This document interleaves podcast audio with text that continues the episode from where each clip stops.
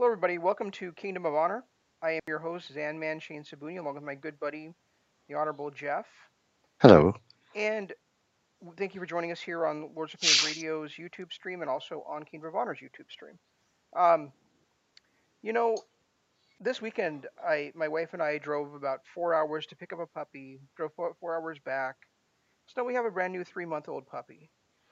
And when I put him outside, he kind of turns he turns around and stares at me, and then I kind of push him down the steps with my foot, and then he looks at me like I punched him in the soul.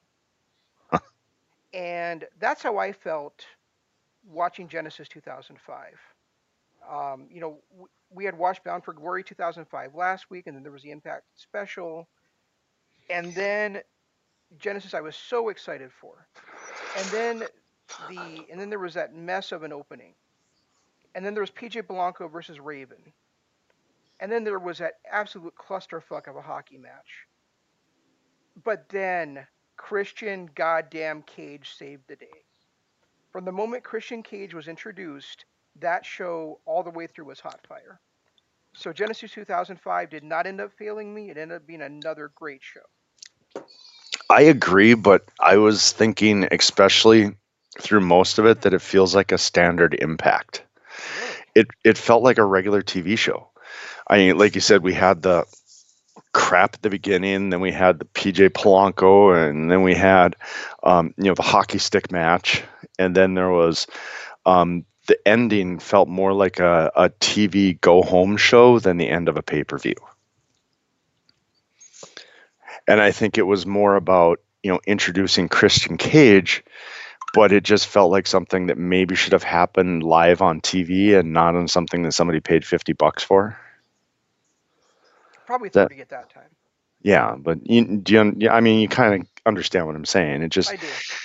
it with the with the you know beat down by the heels and then christian comes in to save the day and the swerve and you know all that stuff it just it felt more like a um a regular standard tv show that you would use to hype up the pay-per-view not the actual pay-per-view itself Yeah, it was a great it was a great way to pop the live crowd, but it probably would have been better for dramatic storytelling purposes that that had not happened. If he had if he had debuted the night before you know on impact and cut that promo that he did which by the way is still one of the best promos i've ever heard Yep. um, but cut that promo that he uh, that he did and then made his decision and left kind of an open you know that's the kind of drama you lead going into a pay-per-view to find out oh my god what's going to happen you know with all this stuff and now christian cage he's aligned against them and you know that's the kind of stuff you want to see going into a pay-per-view not ending a pay-per-view Yeah, agreed. Um, would you would you agree with me though that it feels like Christian's arrival just kind of um, uh, energized the rest of the show the whole way through?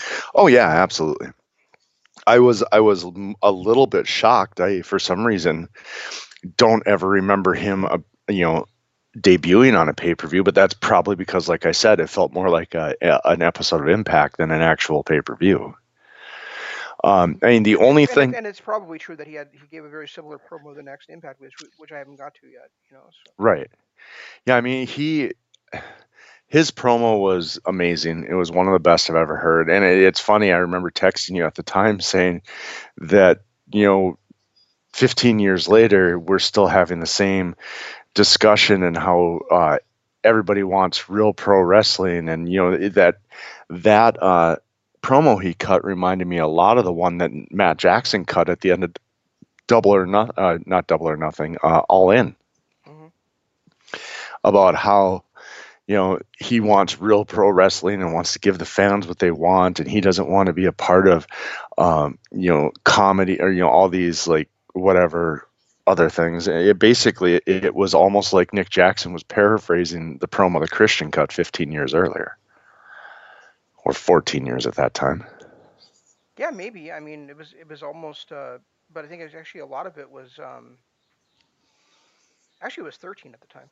but any, anyway, yeah you're um, right but uh, but actually, um, you know, I think a lot of it was. I think I think the difference was that Christian was talking about a lot more seemed like like directed more towards the talent, whereas the whereas Jackson's promo was directed more towards the fans. Well, but he did. I mean, he did kind of bring it out about how there was the talent, a bunch of talent, a bunch of old guys, and how the product is stale and seems directionless and all that stuff, which is what he was, you know, part of in in '98 and '99 once the NWO thing kind of ran its course. Mhm. Um, you know, and he was a part of that in in WWE. It was the young, hungry guys that wanted to make names for themselves, and they were going up against the old, tired product, which was WCW. And then, you know, at that time in 2005, that was after the whole SmackDown Six thing. That was, you know, once they started really kind of jamming the two shows together and not, not really having directions with storylines, and people where it was all about Cena and um, you know, it kind of became more of a cluster than anything. And he was, you know, he was referring to that. It was now a, a bunch of older guys that were, uh, they had really no direction. They, you know, the company was, had gotten stale and he wanted to be with a younger crowd. And I just think it's, it's funny that, you know, 20 years later, we're still hearing those same promos and guess who's still on top? You know, it's still the WWE on top. So it's, it's kind of an interesting dynamic and and I it's something that it shocked me when I heard the promo. It was like, God, this sounds so familiar. Oh yeah, we just went through this two years ago. yeah, well, because it's still true. I mean, it's still true that the big that the biggest co- wrestling company in the world is old and stale, has no new ideas. Well, and it's not just that. It's you know, it the biggest company in the world is a comedy act now. It's not even a wrestling show anymore. Well, If if Money in the Bank is anything to uh, to judge it on, it's just a comedy act now. It's not even not even fucking wrestling anymore. yeah, very true. Um, Which is sad because they still have some of the top talent in the world.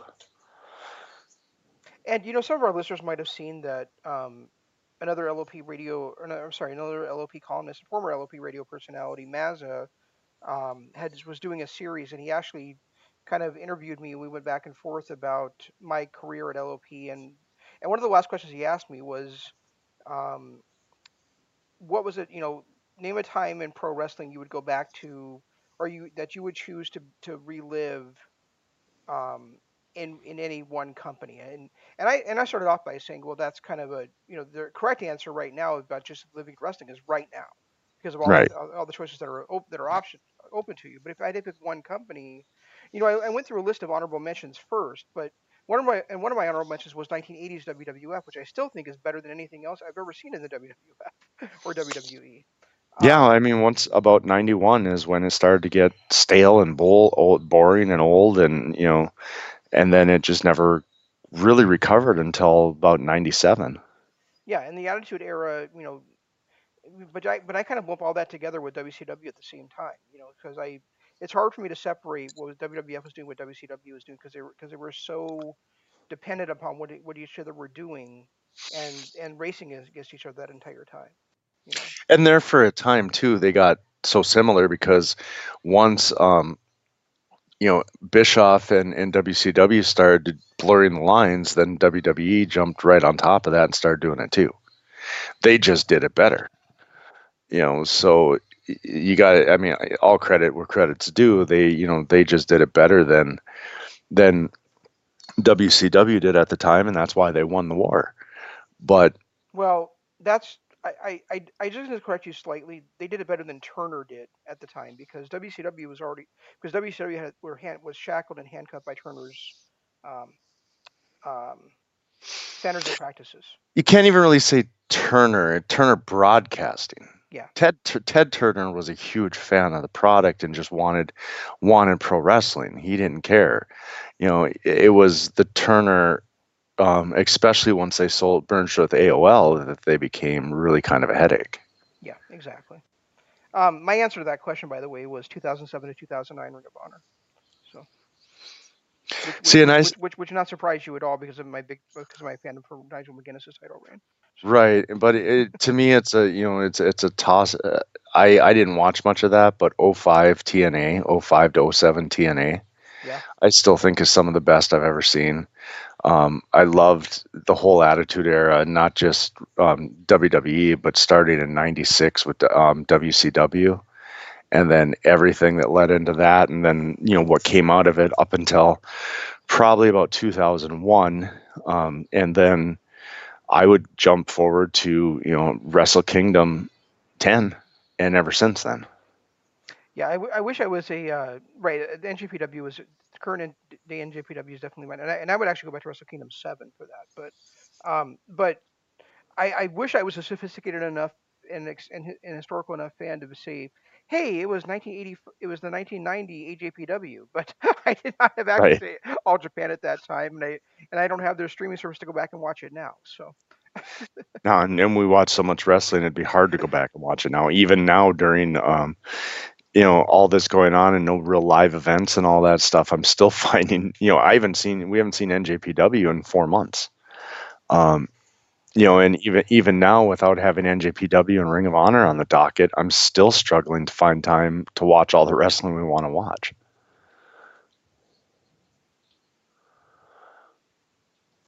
right, exactly. And I mean, I think it'd be, I think it'd be funny to maybe take like one. I should say, you know, we probably could have done it, but just like like one month at some point and just get the and get the All Japan streaming service and go back and watch some Kawada and Toshiaki and and all those kind of guys and just just to just to give us a little bit of taste of what it was like back then. But Well, and because of our watching NJPW for the last six years, we kind of understand Japanese a little bit better. So at, at least enough to make it out what's going on. exactly. Um, all right, so let's get let's get back into the show. So we, we already talked about how the how uh well the show started with um with Raven facing a mystery partner who ended up being PJ Polanco, which for those of you who don't know is Justin Credible. Or if you've never seen Justin Credible, then Aldo Montoya. Oh, Jeez. I just heard I just heard Jeff's heart. Oh, and oh wow. I just pulled up the Wikipedia rundown. Yeah. Shark Boy uh, defeated Nigel McGuinness in the um, opening dark dark match of this. I know. Doesn't that suck? We didn't get a chance to watch that. That would have been interesting, especially because I mean this is two years before his you know Ring of Honor run that you love so much.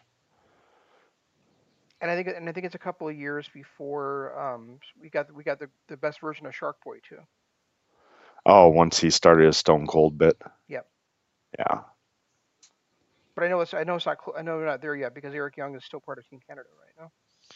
Yeah, and uh, we'll we'll get to that. I there's, um, I get well, you know, I guess there's no better time than the present. I mean, Petey Williams is what is just severely underrated even back then, and, and it it kind of hurts me a little bit that he got stuck with um, Big Papa Pump and became Little Petey Pump because he was just so good when he was the captain of Team Canada.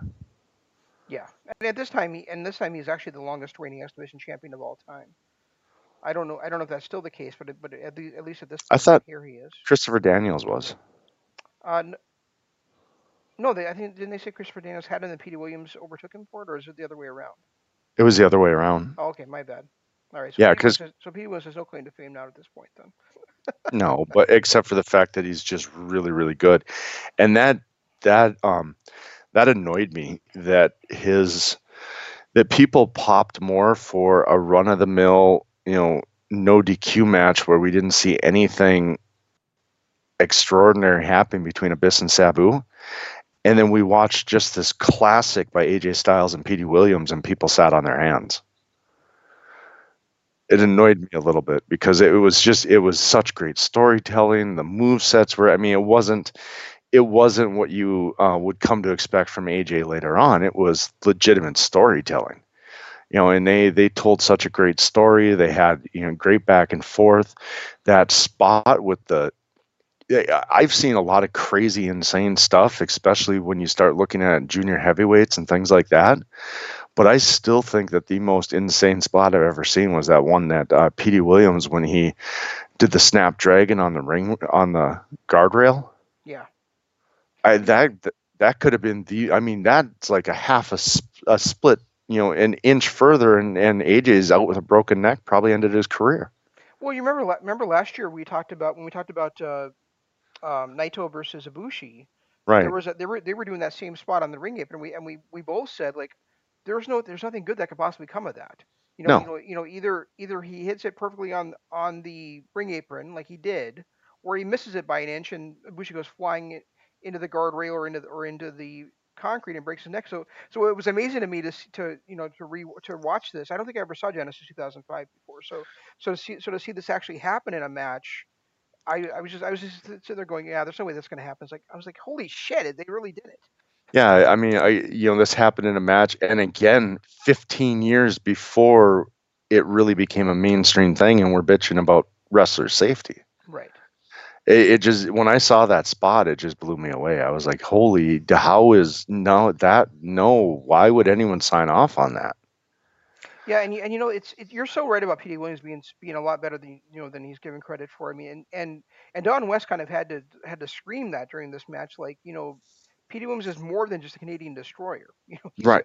He's an outstanding wrestler in his own right. But I, I do think that uh, I do think that's what Williams is remembered for for the most part, and and rightfully so. I mean, invent, inventing the flip pile driver, but um, but I mean, it, it's too bad that it's kind of it's kind of overtaken his entire legacy. That you know that's all people remember him for, really. Well, and I think I mean when you look at it, you know, probably three years from now, Team Canada breaks up, and he takes kind of a, a hiatus away from TNA, and then he comes back as Scott Steiner's understudy, and that's basically the rest of his career is as Scott Steiner's understudy. He doesn't really get to shine on his own after Team Canada breaks up. Which I mean, some of that could be on the fact that you know he left at just the wrong time, and when he came back, the you know Bischoff and Hogan didn't know what to do, so they put him with Steiner. I, I don't know, but it, it's just a shame that that this guy because this guy could be it could have a same similar legacy to what um, what AJ has. You know, and he's really kind of overshadowed and everything because he just never he never got to those AJ heights. Well, he was never really kind of given the chance. And it makes me wonder because around that same time was when they wanted to take AJ and make him uh, Ric Flair light. And they wanted him to dye his hair and start wearing the robes. I mean, he started wearing the robes, but he refused to dye his hair blonde and, and do the whole strut and all that stuff. But it makes me wonder had AJ not, you know, stuck to his guns and said, absolutely not, I'm not doing that, would AJ be where AJ is now? He, he did Frost's here, didn't he? No, he didn't. he He did. wouldn't do anything. He flat. He he had an interview where they um, they that was one thing that they wanted to do, and he f- refused to. And because he had some clause in his contract, he was able to say no. Gotcha. But they wanted to make him Ric Flair light there for a while. And I just wonder, you know, where would AJ be now had he done that in 2011? Excellent question, but he didn't, and we're thankful for it. Thank God. Uh, you know, and I was amazed. Like I, I, I actually texted you that this last week, and you never responded to it. I'm not sure if you got busy or what, but I was amazed. Like I was looking at, I was looking through the NA, TNA World Title history, just to look at AJ Styles' accomplishments, and he has, and and he has actually won his last NWA World Heavyweight Championship before we started watching it Bound for Glory last week, which was October of 2005. He will not hold the TNA World Title for the first time until October of 2009. Yeah, four years without it, which, um, I mean, when you see the direction that he goes now, he becomes more of a tag team wrestler. They really um, wrap the X division around him for the next couple of years, and he becomes, uh, you know, once he starts with uh, Christian, he becomes more of a tag team guy, and then he ends up in that program with Christopher Daniels for a while. Um, before Daniels leaves and goes back to Ring of Honor, where he's uh, Daniels' tag team partner, and, and they go on and win some titles together. And you know there's a lot they they have them in a lot of different directions but when when i think about it over the next 4 to 5 years you've got christian and jarrett who are battling pretty much at the top the whole time for the next 2 years. And then the second christian leaves kurt angle basically comes in. It's it's almost like a passing the torch because i don't think angle's there long before he starts up the main event mafia. And you've also got jeff hardy you've also got um, Abyss, you've got you know all kinds of other people there to step up to to um, Jarrett. So I, I guess I don't know, but also too, it's not long before uh, Jarrett, the Jarretts sell it off to Dixie Carter, and once she does that, it becomes all about WWF rejects. Yeah, I, you know, I, I- AJ Styles is this kind of guy that I think Hogan would never want to push. You know, No, so no. and then uh and then and then after he after he loses that title to Rob Van Dam, then he doesn't get it back again until 2013. So he, he's actually only a two-time TNA World Champion. Which is funny because he's probably the best. Well, no, because his title reigns weren't really that great. No, I mean, I but I, I you know I guess I guess I can take some solace in the fact that they didn't really push the X division as being lesser than the world divi- title division at this at this time. So No. so him being the top star of the X division was equivalent really to Jarrett being the top star in the heavyweight division. It's just that they usually, they usually had the the heavyweight stuff go on last. Well, and and there was a time from um, from 07 to 09 too, where the X division was the hottest division on the planet. Right. You know, that was the best wrestling on the planet was watching the X division. So, you know, it, it's Well, not surprising. it was it was it was for the most part on this card too. Yeah, it really was. I that that four way the four way elimination match was amazing, or that you know four tag team four man elimination match was amazing, and the and the championship match was as well. Right. It was weird seeing the greatest man that ever lived bow out so quickly like that, though. It was. I agree. And But and but, hearing but you know what? And maybe it's just me being such a such a big ROH fan, but it's always special for me to see Austin Aries and Samoa Joe in the ring together. yeah, it was it was kind of um, it took me a, a, a second to understand what Tenay said too when he called it the forearm because I was waiting to hear the five arm. Yeah. so when he called it the forearm, I was like, wait, wait, no, you got that wrong. It just isn't the five arm yet, is all. Yeah, no, Um, that that uh that six man tag team hockey street fight that, was it just me or was that just a complete fucking mess? that hockey stick thing. Yeah. That was more just to get um, Kip James over than anything. I I know I feel that's how I feel too because like the rules for the fight were ridiculous. You know, for the with the sticks was ridiculous, and then every time one of the sticks got caught in the ring, somebody would drop it and it would end up in three life crew's corner. It was just And then it was like, I mean, one of the stipulations, if I was hearing it right, was you have to climb it to use it, and only the person that's legal can use it. only person legal can climb it and use it. Yep. Right. So, by my understandings, nobody else should have been able to touch it except for the guy who climbed up and got it. So, you know, every time that it got like when Konnan came running in with a shoe on the tip of it, which by the way, that was stupid. It's like you, anybody with any common sense is going to realize that a stick poking you is going to hurt more than a 13 inch shoe. Uh, but regardless, you know, I, that by their stipulation alone, that never should have happened. He never should have been able to use that. It should have only been BG B, or um, Eric Young that was allowed to use it Yeah. Exactly. until somebody else went up. Otherwise, why the hell have six sticks up there?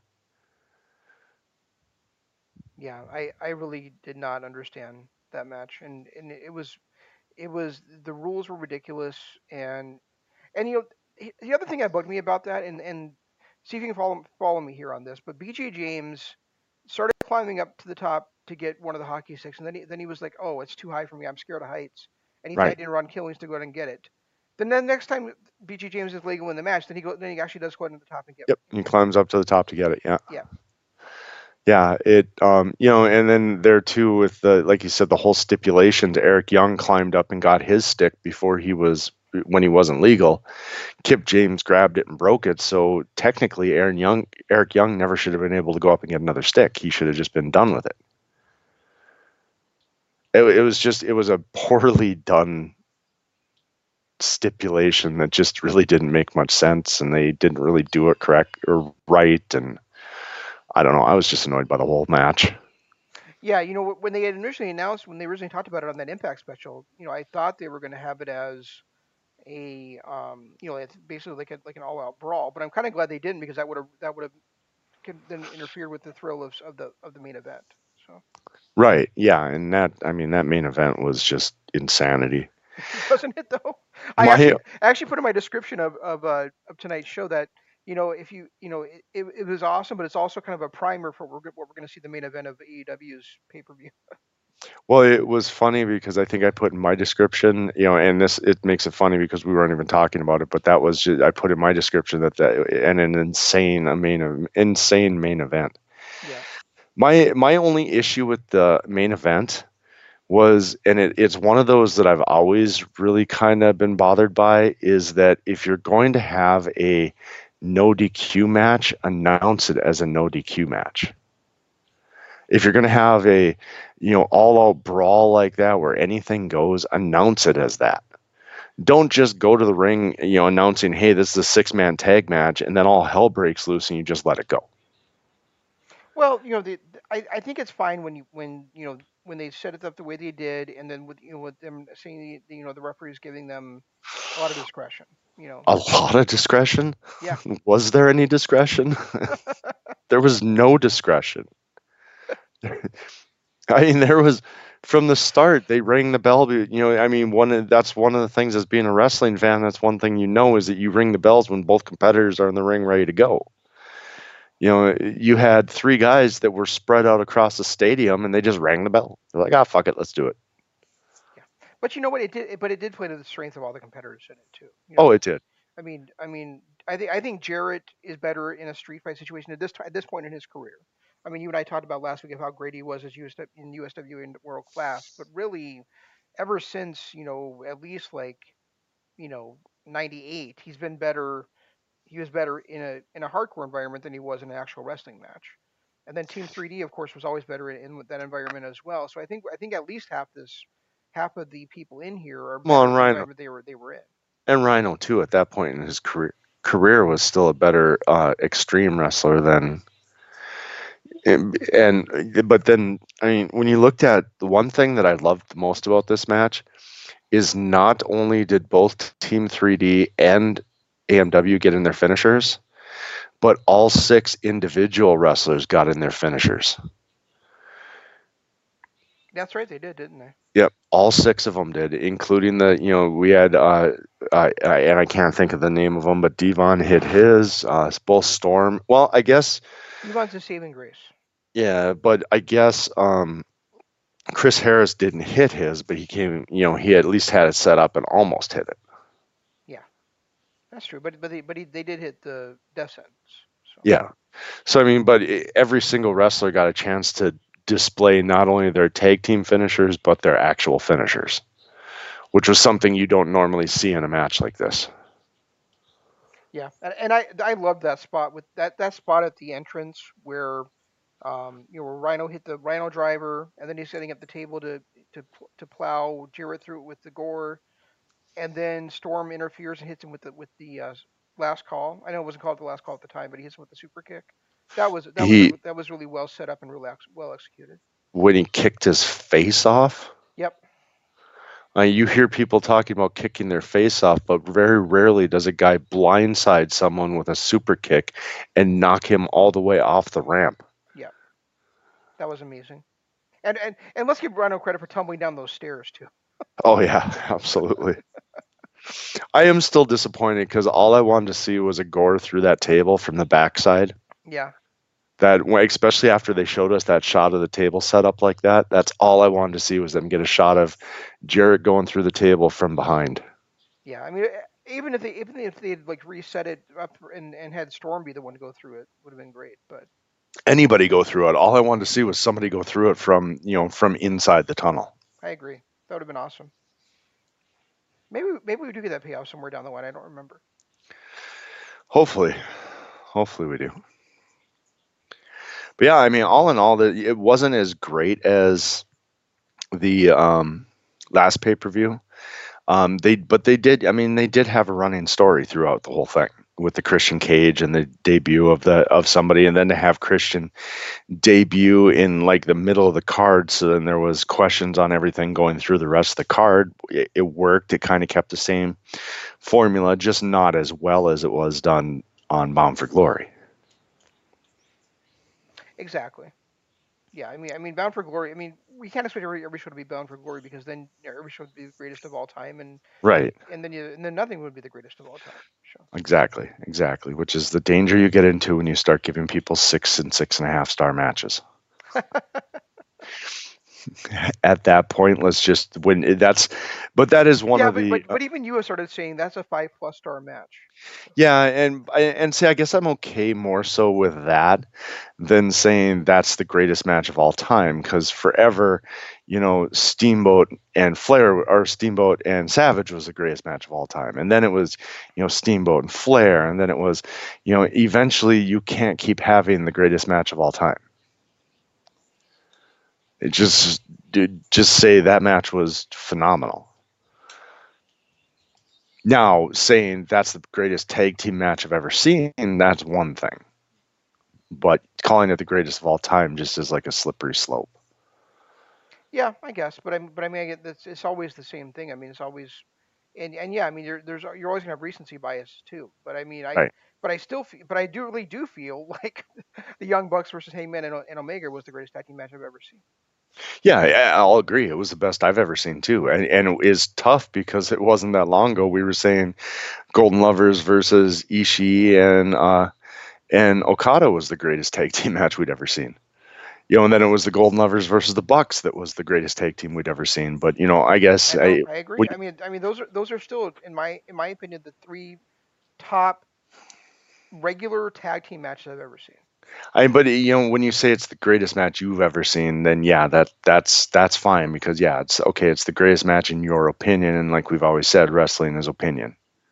Yeah. You know, you know, I I personally am not a huge huge fan of Sasha Banks, but I know some people that are. You know, and that's that's their choice. Right. Personally, I'm a Shayna Baszler fan. oh, not me. I hate that chick. yeah.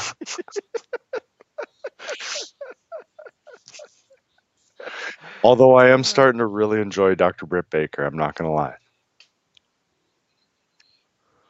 I'm definitely starting to enjoy her. Yeah, I like her character a lot, and I, and she's and she's pretty good in the ring. Right? I also think also take Shayna. I st- I still would take Shayna over any other woman I've ever seen wrestle. Oh, absolutely. But I, I Britt Baker, it's amazing how less than a year ago we were saying that she was unproven and, and not a very good wrestler. And it's just watching how far she's come in a year is absolutely astonishing. Yeah, absolutely. Um, we should. I guess we should also talk about the fact that this is the. Um, not that we don't know anything else to cover, but I mean this. We should also talk about the fact that this is the last time we'll see Jeff Hardy on pay per view now in TNA for four years. Does he go back to? WWE? He does. Yeah, I, th- I think he. I think he has some more substance abuse problems, and he goes back to WWE until he has that that run and then it's in 2000 in, at SummerSlam 2009, or actually the Tuesday after SummerSlam 2009. I guess I didn't realize that because wasn't it? Um, it was before 05 when he won the title there, wasn't it? No. No, he did not win the title in WWE until 2009. Okay. maybe maybe 2008. He might he might have won the WWE title in 2008 and the world title in 2009, but it's, it's something right around that time. So does Matt go to TNA before Jeff does now? I think so. Because I, I, I- I remember, I mean, Matt was still a big deal in WWE at this point. You know, this was the time when he had, well, I mean, he had, had his tag team going with MVP, and he had, um, you know, and shortly after this is when the whole incident with Edge begins. No, shortly before this is. I thought it was uh, 06 when all that started with uh, him getting fired and then becoming, you know, um, basically getting his job back because of his presence on the internet. I'm almost 100% sure it's Summer- SummerSlam 2005 that he faced Matt Hardy, but I'll look it up right now. That Edge faced Matt Hardy? Yeah, because I thought he faced John Cena at SummerSlam 2006. Uh, I don't know, I guess. I'm looking it up just to see. Because I, I could be wrong. I don't. You know, I, like I said, I, I told you this before. I was, I was all in on TNA during this time. So I mean, there was there was a period of time when I wasn't even watching WWF. Once, once Cena moved over to Raw and dropped his whole uh, rapper gimmick, Mhm. is when I was done with, um, you know, WWE, and I didn't I didn't look back at WWE until Orton and Legacy was around. Like I missed all of Evolution. Yeah, I don't blame you. Yeah, uh, yeah. SummerSlam 2005 is when he faced Edge and that knocked and got knocked out by him. Okay. Um, I'm looking to see when he came into TNA. Okay, so the Hardy Boys were reunited in 2006 in the in um, in ECW, WWE ECW, obviously. Right. And so actually, because Cena went to Raw in 05 after WrestleMania in 2005. Right. And then you shortly after that, he had turned into Super Cena, which is what we know now. I, I mean, he still had his little bit of his edge, but for the most part, he had turned into Super Cena and was just a vanilla baby face to the point where even the spinning title wasn't spinning anymore. Uh, and then that was about the same time that TNA debuted on Spike.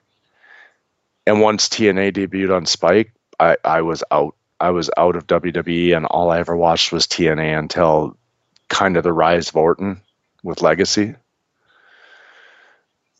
So Matt, so actually, Matt doesn't go to TNA until 2011. So I was I was wrong about that. Okay. But I remember him there being there before that. So he must have been there there a couple of times, maybe in 2005 before he signed back with WWE. Possibly. I remember him being in kind of a Ring of Honor and and uh, TNA at the same time. Well, yeah, because he was in Ring of Honor in 2012 when he was uh, leading the Kingdom. Right. Okay, so that's right. Maybe that's what I was talking about then. Yeah. So yeah. So not until 2011 is he in TNA, which means which means unless they get their shit together and add the, and add those impacts on there, we're not going to see him on Impact there. Oh, they're not. Those aren't on there, huh? No, it, go, it goes to 2008, and then there's nothing on there. Then there's nothing until 2015. What is with these companies that, like, Ring of Honor is having that issue too. Where I mean, they're now because they have time and they have no other shows and they need something to put on, you know, content on. They're they're finally going back and scrubbing some of those older ones, but you know, I don't understand. It's where where does a company like TNA and Impact lose those rights? to where they can't even broadcast their own stuff? Um, I don't. I, I think TNA signed it over to Viacom at some point during that during the maybe that maybe that was um, part of getting Spike to resign them to a new contract was that they had to give up those rights. I have no idea. But I mean, but I mean, there's stuff in Destination America and all those other stuff. They still have the rights to it. It was it was their it was their set, probably their second deal on with Spike with or slash Viacom that they don't have that, which which is really sad because it's not like Viacom's gonna do anything with it. I mean they're not gonna they're not gonna fucking broadcast TNA's past shows on Paramount Network. No. And wasn't that 2011, 12, and 13? Wasn't that when Fortune was big?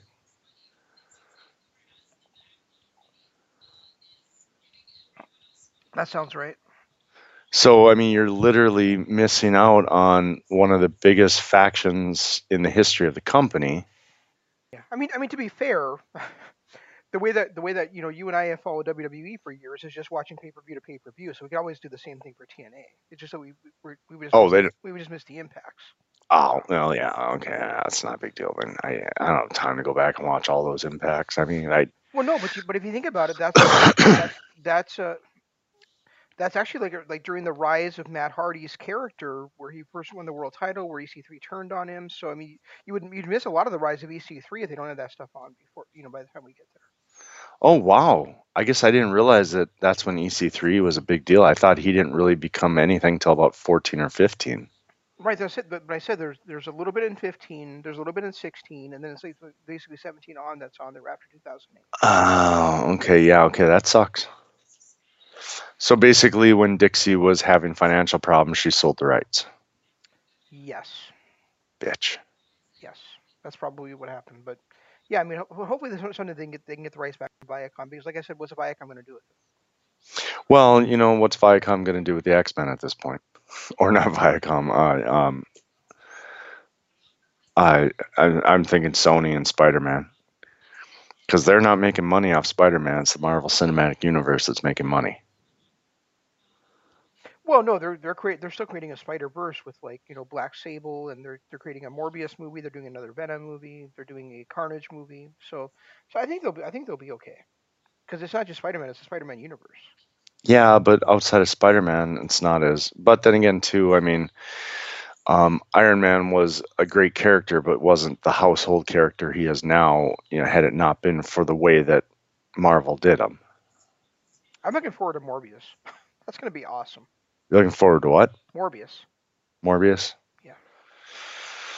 Yeah, I don't know. It was uh another part of this I, though I, that I was, think I think Sony will take it. I just I'm sorry. I just think Sony will take it. Will take things in a darker manner than Disney ever would on the Marvel side.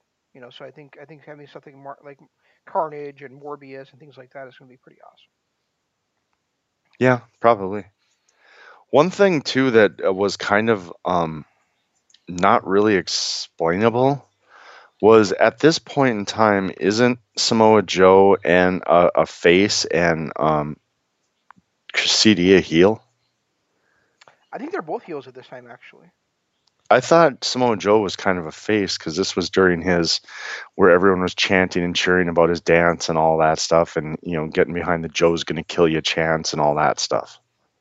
Yeah, this is pro wrestling, Jeff, and in that time, and and for, for even back in 2005, people cheered who they wanted to cheer, regardless of, of their alignment. Not as much as they do now. I mean, I, I seem to remember people. Um, well, yeah, I guess you're right because this was around the time when people were cheering Triple H and Legacy, and Cena was technically a bad guy, but people were cheering him. Yeah, I mean, I don't think Joe was. I don't think Joe was a babyface here at all. It, it was. It just was kind of odd watching him turn heel against a heel, and it it, it almost kind of makes it. It it's almost kind of making it to where Christopher Daniels is kind of going to be a babyface after this, with the way he got beat down.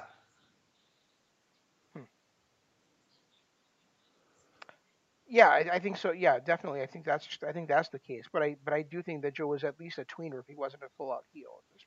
Oh, he became a full out heel because this is when he started coming to the ring with his um, towel. bloodstained towel and did that until he had his uh, payoff match with CD.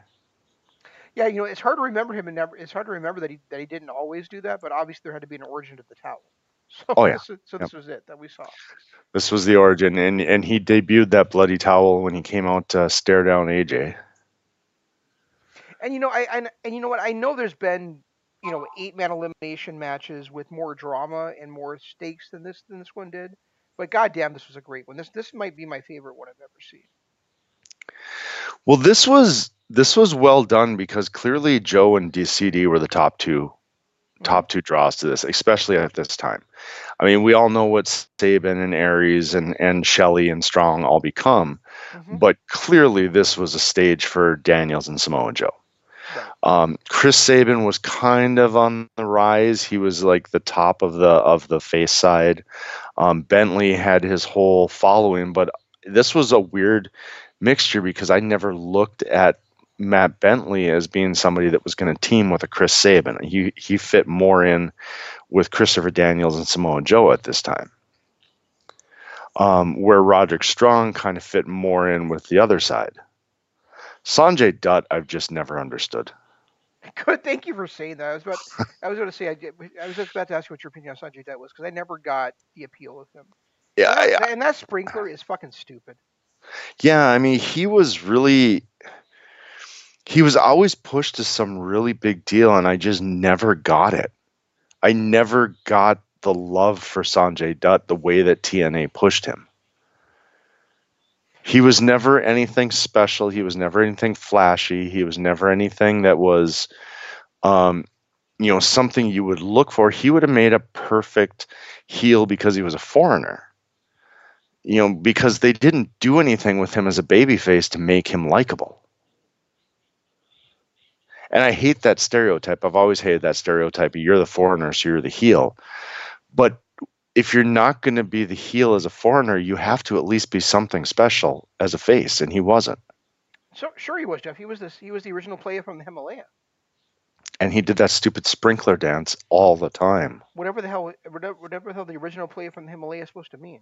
You know. I, I, Um, Uh, yeah, I mean, I mean, I feel the same way with Sanjay Dutt in 2005 and and probably like through 2009. I'm guessing. I'm, I'm thinking, I'm trying to think how long he was there. But did I do? Did I do about did about DJ Z? You know, Zema Ion. To me, I Yeah, I, I never really I bought I into always felt like he got overpushed too. I never really bought into the whole DJ Z thing either.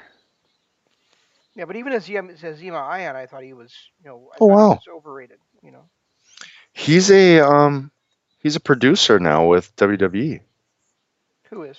Sanjay Dutt. Oh, really? Yeah, his real name is Ratish Bahala. Hmm, He's Okay, currently signed to WWE as a producer. Interesting. He started working for TNA in 2003 in the X Division, winning the Impact X Division Championship in 2017. He also competed for Global Force Wrestling when Jarrett was trying to start that up. Wow, I didn't. He literally just left Impact. 2017 to 2019, he was with Impact. Wow. Why? I, I don't know. and how did we not see him before now? Oh, I know because he's Sanjay Dutt. Yeah. But yeah, he's a he's a producer at WWE now, so there's that. And Sabu, you know, it's weird to hear the, or to, for us to say this because when we're doing our legacy uh, thing, uh, you know, the extreme series that we're doing on on ECW, we've been praising Sabu for his, you know, just his character and the the fact that he's really living that hom- homicidal, so suicidal character, and he, you know, do anything to win. Now he, at this point in his career in TNA, he's more of just a joke. Yeah. I And he and, and and and how and how bizarre was it to hear him yell at the cameraman, "Get the fuck out of the way"? I mean, I, in I mean, I, perfect perfect. I mean, I, I mean, I know that the guy's from English. Michigan, but but I mean, that's not what his character No, he's from he's from. New York. No, He's from he's from New York. Staten. Nope, Staten Island, New York. I'm looking at it right now. Oh, okay. I thought he's from Michigan. Yeah. Okay. Born December 12th in uh, Staten Island, New York. Hey, he was born on my birthday. Happy birthday to you, Jeff. We're birthday buddies. Cool. But he was born as oh, he used to go by the name Terry Snuka. The point is, he was supposed to be playing an Indian guy that didn't know how to speak English, and then he, he yells, "Get the fuck out of the way!" to the camera. Yeah, yeah, in perfect English, and it was like, oh wow, way to break the fifth wall there, guys. That's not even the fourth wall. We're fifth wall breaking here. Yeah, crazy. Um, but he uh, he just I I don't know. By this point in career, it, it's not it's not a shock to see thumbtacks and to see um, you know the barbed wire bats and and stuff like that. And the storyline with Abyss being afraid of barbed wire. Seriously, Aren't you? Uh, no, not to the point where I'm going to cower and hide behind my manager because somebody says the word barbed wire.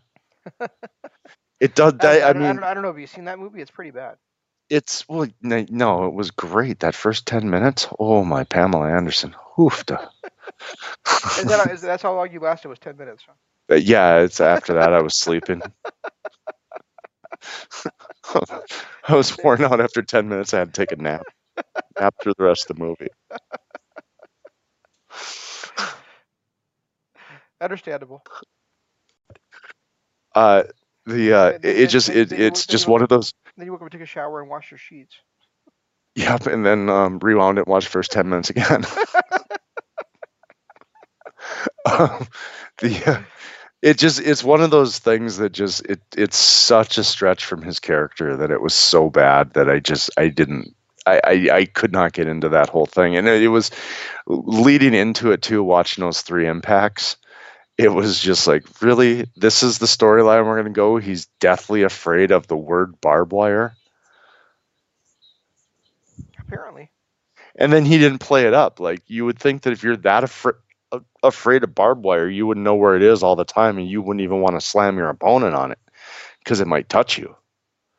Yeah, it'll be interesting to see how that how that evolves because you know obviously he, he someone who's no longer afraid of barbed wire because his his, ulti- his ultimate weapon is Janice, which is a which is wrapped in barbed wire. no it was the thumbtack it was the nails through the two by four Janice was the nails Oh, was it? Okay. Yep. All right. That was uh, you're thinking of Foley's barbed wire bat. I was thinking of both actually. I did. I guess I didn't. But yeah, you're. I think you're right. Yeah, Janice's was the. Yeah, it is. It is the nails, isn't it? Yep. Okay. Janice was the Janice was the like literal. I can't believe you're actually bringing that to ringside and threatening to hit somebody with it because that could straight up kill them. Yeah, you know, I always, I always like think about things like, um, like you know, today is showing like you know this is anything goes match. It's like, well, why aren't they bringing a fucking machine gun out there with them? But it's, but it's clear it's because they want to get more more personal than that with it, with each other. well, yeah. I mean, you know, it's it's pro wrestling. They need to get down dirty and personal, and you know, we're. But it's you know, I just I, Flamethrower, motherfucker! I actually, I mean, I I thought this was another very well done pay per view. Um, it's uh, we've talked about this before. I, when you watch the greatest thing ever, it's hard to come back and watch the next one and not be like, oh, that was kind of a disappointment. Mhm. Um, but the reality is, is this was so well done too, and it followed a lot of the exact same formula that that Bound for Glory did, and you can tell that this time in in TNA they're really kind of developing that formula to where it really kind of hits its stride in 06 and 07. I just wish this had felt a little bit less like an impact with the jobber matches in the beginning and the you know and the craziness with the that stick match and then you know the you like to save those kind of beatdowns for an impact. You don't want to you want the ending of a pay-per-view is always supposed to be the payoff to the heel storyline to the heel versus face storyline. So Team 3D and Rhino getting the win and standing tall is the payoff. Right. Not having the bad guys do the beat down and then the good guys come in and save them and then the swerve, you know, that's like I said, that's a go home show moment. That's not a payoff to a pay per view moment. The payoff to the pay per view is that the heels got their got their comeuppance and the and the faces were standing tall. Right. And that's I think that's and, a and- lot and, of and, and that's what Bound for Glory did so well is that you know the you know Team 3D had been had not been seen for a month and you know Rhino had to go through all that all that uh, uh, all those obstacles in order to overcome to, to win the world championship and and so he won the world title but then he was getting beaten down and Team 3D returns after being you know after being um, having the feud and all that and all that shit so that's what Bound for Glory did so well whereas they I think they tried to recreate it a little bit too much and did overlook the ending of this one.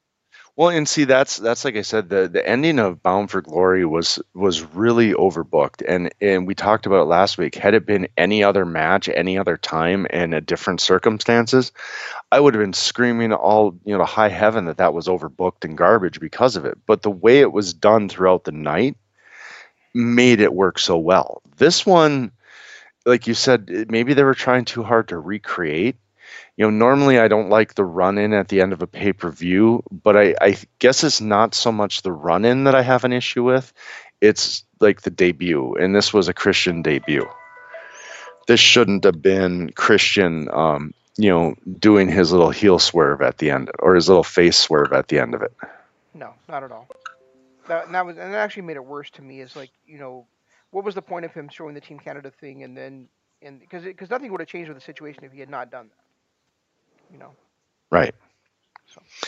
yeah it just it just felt more like a um more like a An impact. Yeah. Yeah, I know what you're trying to say. All right. So anything else for this week? No actually you know what i'm i'm done Okay. So where else can they listen to us at, Jeff? they can listen to us all over the place. Hopefully, one of them places they're listening to us is not only, I mean, uh, is on our YouTube. You know, we got, I guess we're broadcasting live right now on two different YouTubes on on our personal one, kingdomofhonor.com, or I mean YouTube slash Kingdom of Honor, and then also on uh, YouTube slash Lords of Pain. Uh, if you're listening to us on either one of them, go ahead, hit the like button, hit the subscribe button, ring the notification bell, uh, especially on the Kingdom of Honor one because we do this not only twice a week with um, the wrestling, but we do hit. Uh, you know, we try to at least once a month hit a um, uh, YouTube exclusive show Uh, you can also check us out on on our Patreon channel. It's patreon.com slash kingdom of honor. Everything we do is up there in the archives.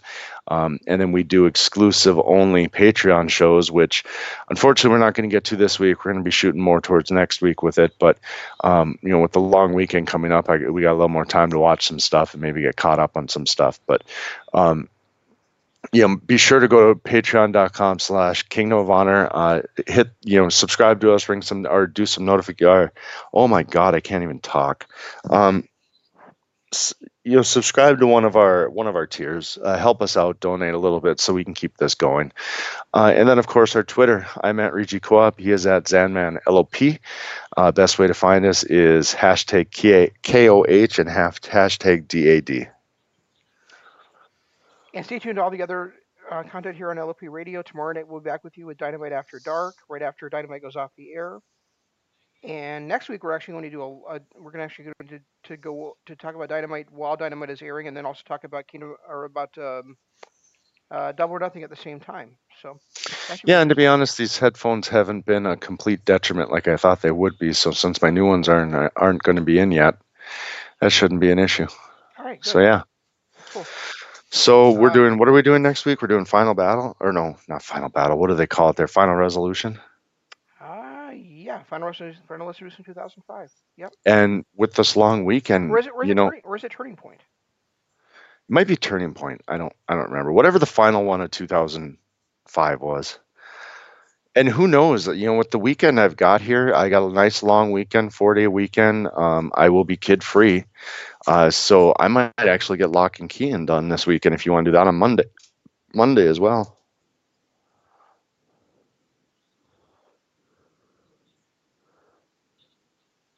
Did I lose you? Shane, are you there?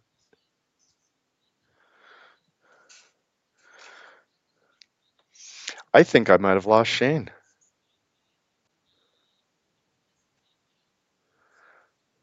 looks like he is not here right now.